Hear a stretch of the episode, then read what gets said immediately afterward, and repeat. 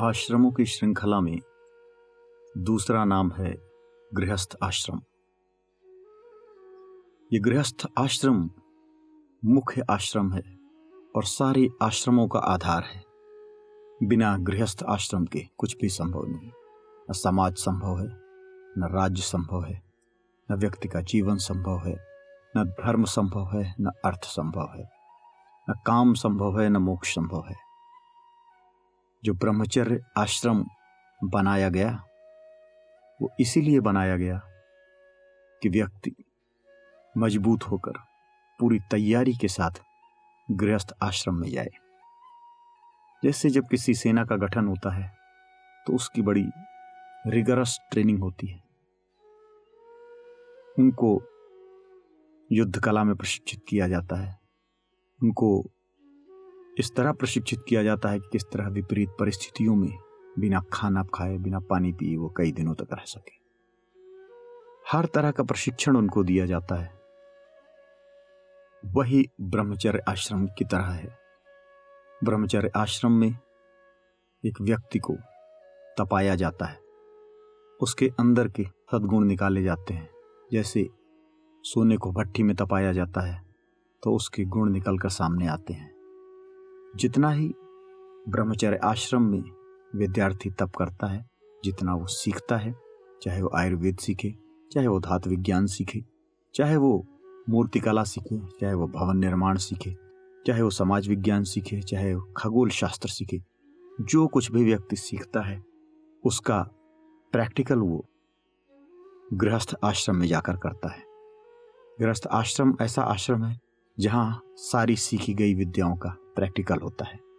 समाज इस तरह निर्मित था कि जो बड़े आश्रमों से सीख कर विद्यार्थी आते थे, राजा के पास जाते थे, राजा उसे उसके योग्य काम में लगा देता था। वहाँ व्यक्ति लगा हुआ एक तो पुरानी सीखी गई विद्या को काम में लाता था और नई विद्या की रिसर्च करता था वो। पुरानी विद्या में कुछ न कुछ सुधार करता था। और एक नई विद्या बनती थी। यह नई विद्या वापस जाकर वह दोबारा आश्रम में देता था, जब वो वानप्रस्थ आश्रम में पहुँचता था। अभी गृहस्थ आश्रम एक ऐसा आश्रम था, जब ब्रह्मचर्य आश्रम से आने वाला साधक एक आम नागरिक बनता था समाज का। वो विवाह करता था, विवाह के बाद संतान उत्पत्ति करता था, संतानों को अच्छी शिक्षा देता था और फिर उन्हें गुरुकुल भेज देता था।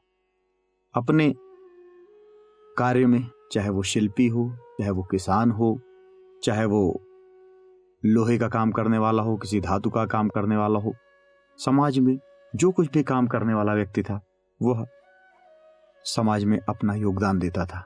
धीरे धीरे प्रगति बढ़ी और समाज एक ऐसे स्तर पर आ गया, जहाँ रसायनों का विकास हुआ, जहाँ आयुर्वेद के रूप में चिकित्सा शास्त्र का बहुत बड़ा विकास हुआ, जहाँ मूर्ति कला का, भवन निर्माण कला का बहुत बड़ा विकास हुआ।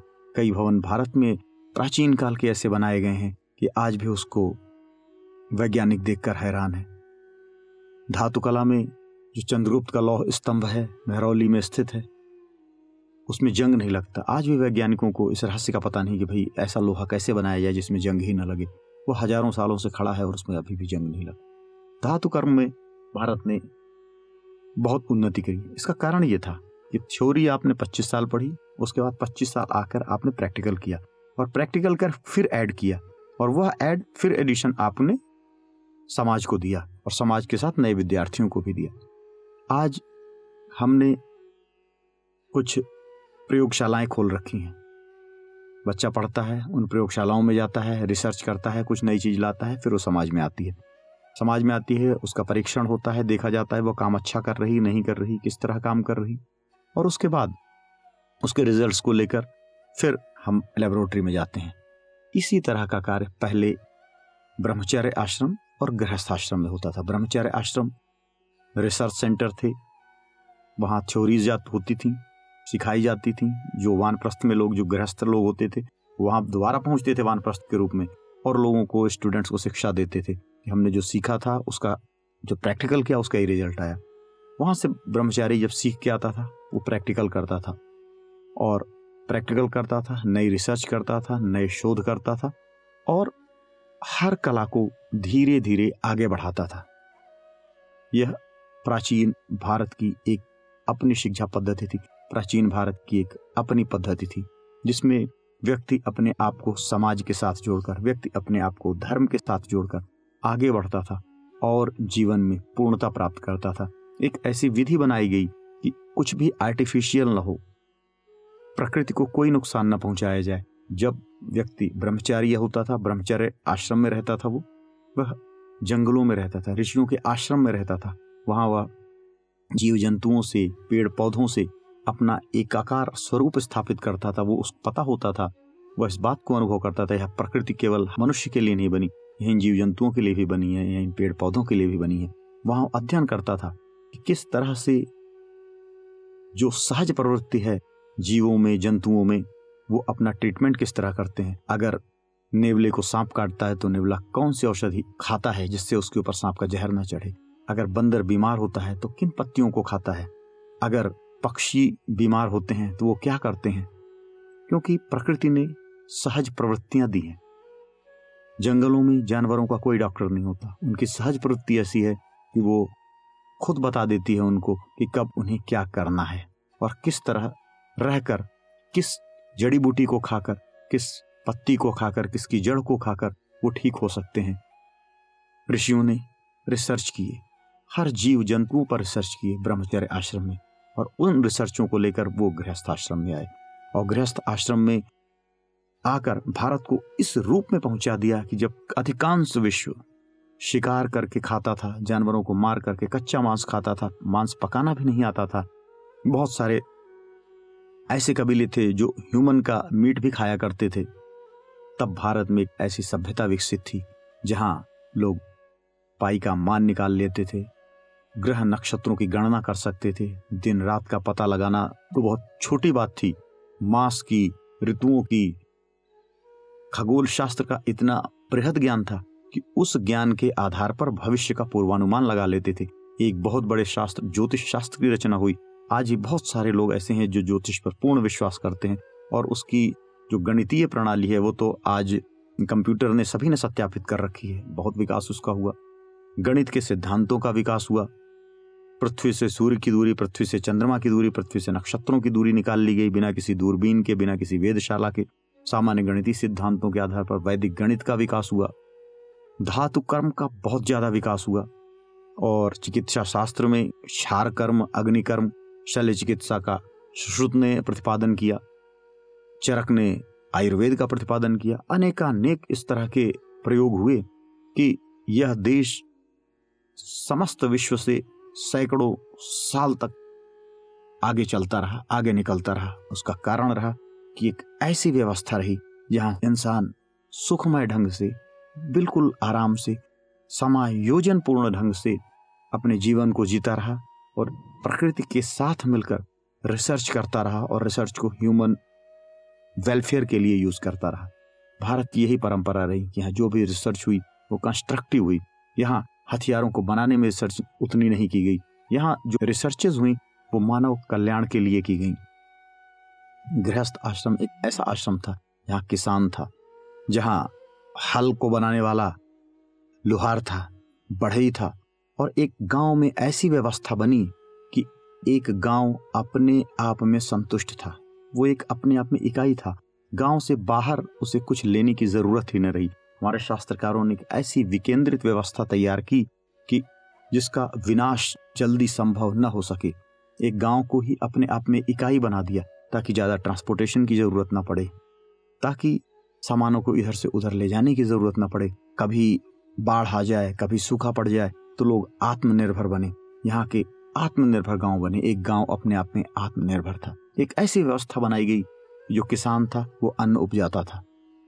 जो नाई था, वो सबके बाल काटता था। और जब अन्न का प्रोडक्शन होता था तो वह किसान उसका एक हिस्सा नाई को देता था, उसका एक हिस्सा बढ़ाई को देता था। उसका एक हिस्सा वो लोहार को देता था। उसका एक हिस्सा वो चमड़े का काम करने वाले चरमकार को देता था। एक हिस्सा उसका कुम्हार को देता था। इस तरह व्यवस्था बनी कि सभी अपना अपना काम करते रहे, किसी भी व्यक्ति को किसी चीज़ की कमी ना रही, सब मिलजुल कर एक बहुत अच्छा समाज बनाया। और उस समाज का फ़ायदा ये था कि सभी लोग मिलजुल कर रहते थे, त्योहारों को मनाते थे, सेलिब्रेट करते थे और समाज का विकास भी होता था।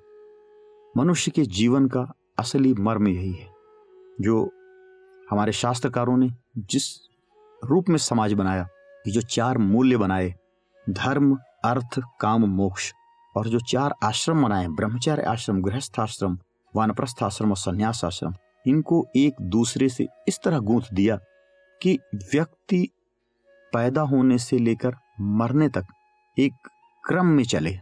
और उसके जीवन का अनवरत विकास हो। मनुष्य के जीवन का उद्देश्य क्या है? हम क्यों पैदा हुए हैं? आज हमारे पास ये सोचने का ना तो समय है और ना हम यह सोचने का कष्ट करते हैं। हम एक अंधी दौड़ में दौड़ते जा रहे हैं, दौड़ते जा रहे हैं और जब कभी हमारी नींद खुलती है तो ऐसा लगता है कि हम डिप्रेशन में फंस गए हैं, हम बीमारियों में फंस गए हैं। कई बार कैंसर जैसी बीमारियाँ घेर लेती हैं, बहुत सारी साइकोलॉजिकल डिसऑर्डर हो गए हैं। बहुत लोगों को हार्मोनल इम्बैलेंस हो गया है बीपी है शुगर है, बहुत सारी इस तरह की नई नई बीमारियाँ वायरल जन बीमारियाँ आ रही हैं। उसका कारण यह है कि हमारा जीवन संतुलित नहीं है, हमारे विचार संतुलित नहीं है, हम एक अंधी दौड़ में भागते जा रहे हैं। अगर हमें संतुलित विचार रखने हैं तो समाज को संतुलित करना पड़ेगा। व्यक्ति के कर्मों में और व्यक्ति के आदर्शों में एक सामंजस्य स्थापित करना पड़ेगा, बनाना पड़ेगा। हमें बताना पड़ेगा अपनी युवा पीढ़ी को कि हमारे जीवन का उद्देश्य क्या है। क्या जीवन का उद्देश्य केवल पैसा कमाना है?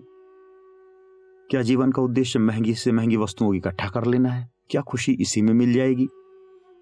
खुशी कहाँ मिलेगी? हम एक ऐसी दौड़ में दौड़ रहे हैं जहाँ शायद 25-30 साल पहले 20 साल पहले 15 साल पहले यूरोप और अमेरिका दौड़ रहे थे। उसका परिणाम क्या है? हम खुशी भौतिक वस्तुओं में ढूंढते हैं। धीरे धीरे हम उन वस्तुओं से उब जाते हैं। मान लीजिए कि हमने एक कार खरीदी। शुरू में एक महीने, दो महीने वो कार बहुत अच्छी लगेगी। कुछ दिन बाद वो कार नॉर्मल हो जाएगी।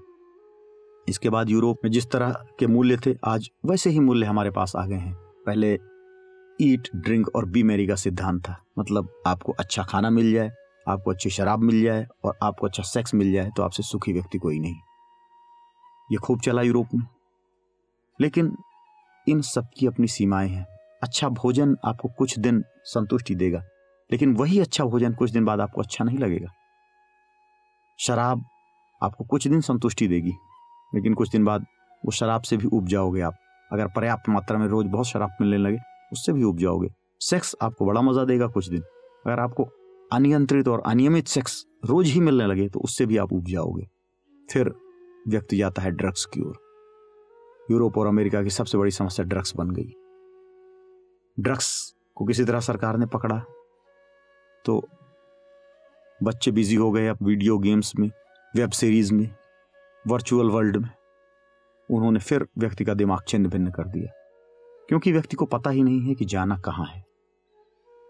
न तो समाज ने बताया, न धर्म ने बताया, न धर्मशास्त्रियों ने बताया, न समाजशास्त्रियों ने बताया कि आपका गंतव्य कहाँ है, लक्ष्य कहाँ है। व्यक्ति भाग रहा है, लेकिन भाग के जाएगा कहाँ? जो हमारी प्राचीन व्यवस्था थी, वो अपने आप में एक समग्र व्यवस्था थी। उन्होंने बताया कि पहले आपको ब्रह्मचर्य आश्रम है, उसके बाद आपके पास गृहस्थ आश्रम है। गृहस्थ आश्रम में आप काम करो, देखो, समझो, सुनो। जब आपने पचास साल पूरे कर लिए अपने जीवन के, आपने पच्चीस साल का सुख भोग कर लिया तो आपका इस समाज के प्रति उत्तरदायित्व तो है। अगर आप महसूस करते हो, सबके लिए नहीं, वानप्रस्थ आश्रम। बहुत सारे लोग ऐसे थे जो पूरे जीवन गृहस्थ आश्रम भी व्यतीत करते थे, लेकिन अगर आपको लगता है कि नहीं, आपने कुछ नया रिसर्च किया है, आपको कुछ नया ऐसा मिला है इस गृहस्थ आश्रम में जिसे फिर से आपको समाज को देने की आवश्यकता है तो व्यक्ति वानप्रस्थ जाता था। वानप्रस्थ जाने के बाद वो आश्रमों में विचरण करता था और आश्रमों में जाकर उसने क्या नया शोध किया? अगर उसने धातु कर्म किया तो धातु कर्म में नई क्या चीज़ लाई? किस तरह से दो धातुओं को मिलाकर नया बनाया जा सकता है? नया क्या किया जा सकता है? वहाँ पे जो आश्रमों में जो स्टूडेंट्स होते थे, विद्यार्थी होते थे, उनको वो ज्ञान देता था। इस तरह जो उसने समाज से लिया, वो समाज को वापस दिया। वानप्रस्थ के बाद जब व्यक्ति जर्जर हो जाता था, अगले 25 साल वो वानप्रस्थ आश्रम में रहता था। आश्रमों में रहकर नए नवयुवकों से डिस्कशन करके उनको ज्ञान देने का काम उसका होता था। वानप्रस्थ में कई लोगों की उम्र समाप्त हो जाती थी। जो वानप्रस्थ आश्रम के बाद भी लोग सुदृढ़ होते थे, वह संन्यास चले जाते थे। संन्यास का मतलब है कर्मों का न्यास। काम्या नाम कर्माणाम न्यासम संन्यासम कवियो विदु। वानप्रस्थ और संन्यास पे हम आगे बात करेंगे। जो गृहस्थ आश्रम है, वह गृहस्थ आश्रम इस पूरे समाज की धुरी है। और इस गृहस्थ आश्रम पर ही चलकर वानप्रस्थ और संन्यास आश्रम बनते हैं। कुछ लोग गृहस्थ आश्रम से डायरेक्ट संन्यास आश्रम में चले जाते थे। जैसे बुद्ध ने निर्वाण का उपदेश दिया। वह निर्वाण का उपदेश, वह प्रवज्य ग्रहण, उसका भी आधार गृहस्थ जीवन है। क्योंकि बिना गृहस्थ जीवन के कुछ भी संभव नहीं। अगर किसान अन्न ही नहीं उपजाएगा तो भिक्षु, भिक्षा क्या मांगेगा? अगर बढ़ई हल ही नहीं बनाएगा तो किसान खेती कैसे करेगा? अगर कुम्हार बर्तन ही नहीं बनाएगा तो समाज कैसे चलेगा? समाज को चलना बहुत ज़रूरी है, और जब समाज चलेगा तो जो ब्रह्मचारी है, जो भिक्षाटन करने वाला है, उसको भिक्षा भी मिलेगी। समाज के सारे अवयव काम करेंगे, और व्यक्ति के अंतकरण की संतुष्टि भी होगी। कोई भी व्यवस्था अगर मानव स्वभाव के विपरीत है, वह व्यवस्था कभी नहीं चल सकती। व्यवस्था का कार्य ही है कि मानव को संतुष्टि देना, मानव की हर वृत्ति को संतुष्टि देना। उसकी भूख भी है, उसकी प्यास भी है, उसके लिए काम भी है, उसके लिए सेक्स भी है, उसके लिए प्रेम भी है और उसकी भावनाएँ भी हैं, इसके साथ ही उसकी आत्मा भी है, जिसे आध्यात्म चाहिए। आध्यात्म की भी भूख है। आज हम संसार में भौतिक वस्तुओं में इतने लिप्त हो गए हैं कि हम आध्यात्म की भूख को नहीं पकड़ पा रहे हैं। और हमने अध्यात्म को ही नकार दिया कि अध्यात्म जैसी कोई चीज़ नहीं है। कारण क्या रहा? कि हमारी गुलामी ने, सदियों की हमारी गुलामी ने हमें अभाव के उस मोड़ पर लाया, अभाव के उस स्तर का दर्शन कराया कि हम भाव के लिए इतने विह्वल हो गए कि हमें लगता है बस पैसे मिल जाए, रुपए मिल जाए, ऐशो आराम की ज़िंदगी मिल जाए, यही सब कुछ है। लेकिन अगर हम वास्तव में इसका उपभोग करना चाहते हैं, इस संसार का उपभोग करना चाहते हैं, इन पैसों का उपभोग करना चाहते हैं तो हमें विजनरी बनना पड़ेगा, हमें विजन बनाना पड़ेगा, हमें देखना पड़ेगा कि यूरोप और अमेरिका किस स्तर पर है और उससे आगे का क्या स्तर है। उसको हमें देखना पड़ेगा, हमें अपने दूरस्थ लक्ष्यों को देखना पड़ेगा और उन दूरस्थ लक्ष्यों के हिसाब से अपने छोटे छोटे लक्ष्यों को बनाना पड़ेगा। तभी हम सुखी हो सकते हैं। पैसा कमा लेना सुख नहीं है। पैसे कमाने में लोग लगे रहते हैं, लेकिन उस पैसे का उपभोग ही नहीं कर पाते। कम से कम अगर हम भोग का जीवन जी रहे हैं। उसको भोग तो करें। चार हमारे मूल्य हैं, धर्म, अर्थ, काम, मोक्ष। काम भी एक मूल्य है। अपनी कामनाओं को शांत करना, इस संसार का भोग करना भी है। लेकिन भोग करेंगे कैसे? अगर हम पैसे के पीछे ही भागते रहेंगे, वस्तुओं के पीछे ही भागते रहेंगे तो हम भोग कर ही नहीं पाएँगे। भोग करना भी आवश्यक है और गृहस्थ आश्रम वही भोग करने का स्थल है। तब आप भोग कर सकते हो। जब आपने ब्रह्मचर्य आश्रम मतलब जब आपकी मेहनत का समय था, उस समय आपने मेहनत करी और जब आपके भोग करने का समय है तो आप भोग करो और वह भोग इस तरह करो कि आप तृप्त हो जाओ। अतृप्त पैदा होना, अतृप्त बचपन में अतृप्त रहना, ये अच्छी बात है। जवानी में अतृप्त रहना यह भी अच्छी बात है, लेकिन अतृप्त मर जाना यह बहुत बुरी बात है। क्योंकि अतृप्त पैदा हो सकते हो, अतृप्त बड़े हो सकते हो, लेकिन आपको मरते वक्त तृप्त होना चाहिए, संतुष्ट होना चाहिए। अगर आपका बुढ़ापा कष्ट में बीत रहा है, आप मरते समय अतृप्त हो, असंतुष्ट हो तो इसका मतलब है आपके लिए जीवन का कोई सार नहीं है। आपने जो जीवन जिया वह व्यर्थ जीवन जिया। और जीवन को किस तरह जीना है, यह बहुत बड़ी कला है। आज हम स्कूलों में हर जगह यह सिखाते हैं कि पैसा कैसे कमाना है, जीवन को कैसे जीना है, यह सिखाया नहीं जाता। ये ऐसी विद्या है जो आज के पूंजीवादी युग में दूर दूर तक नहीं सिखाई जा रही, जबकि वास्तविक विद्या यही है। जीवन को कैसे जीना है, यही बड़ा महत्वपूर्ण है। आज समाचार पत्रों की सुर्खियों में चल रहा है कि एक विद्यार्थी ने ए के फोर्टी सेवन से बच्चों को गोली मार दी, अपनी दादी को गोली मार दी, क्योंकि उसे पता ही नहीं है जीवन किस लिए है। जीवन में करना क्या है? जीवन का लक्ष्य क्या है? क्यों हम पैदा हुए हैं? ये कुछ पता नहीं है। हम कभी वर्चुअल वर्ल्ड में जी रहे हैं।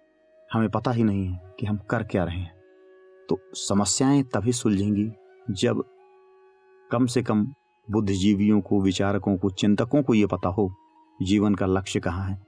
मनुष्य के दूरस्थ लक्ष्य क्या है, उसके पास के लक्ष्य क्या है और दूर के और पास के लक्ष्यों में एक संयोजन। हो तभी हम जीवन को एक सही दिशा में आगे बढ़ा सकेंगे और व्यक्ति को, समाज को सुखी बना सकेंगे।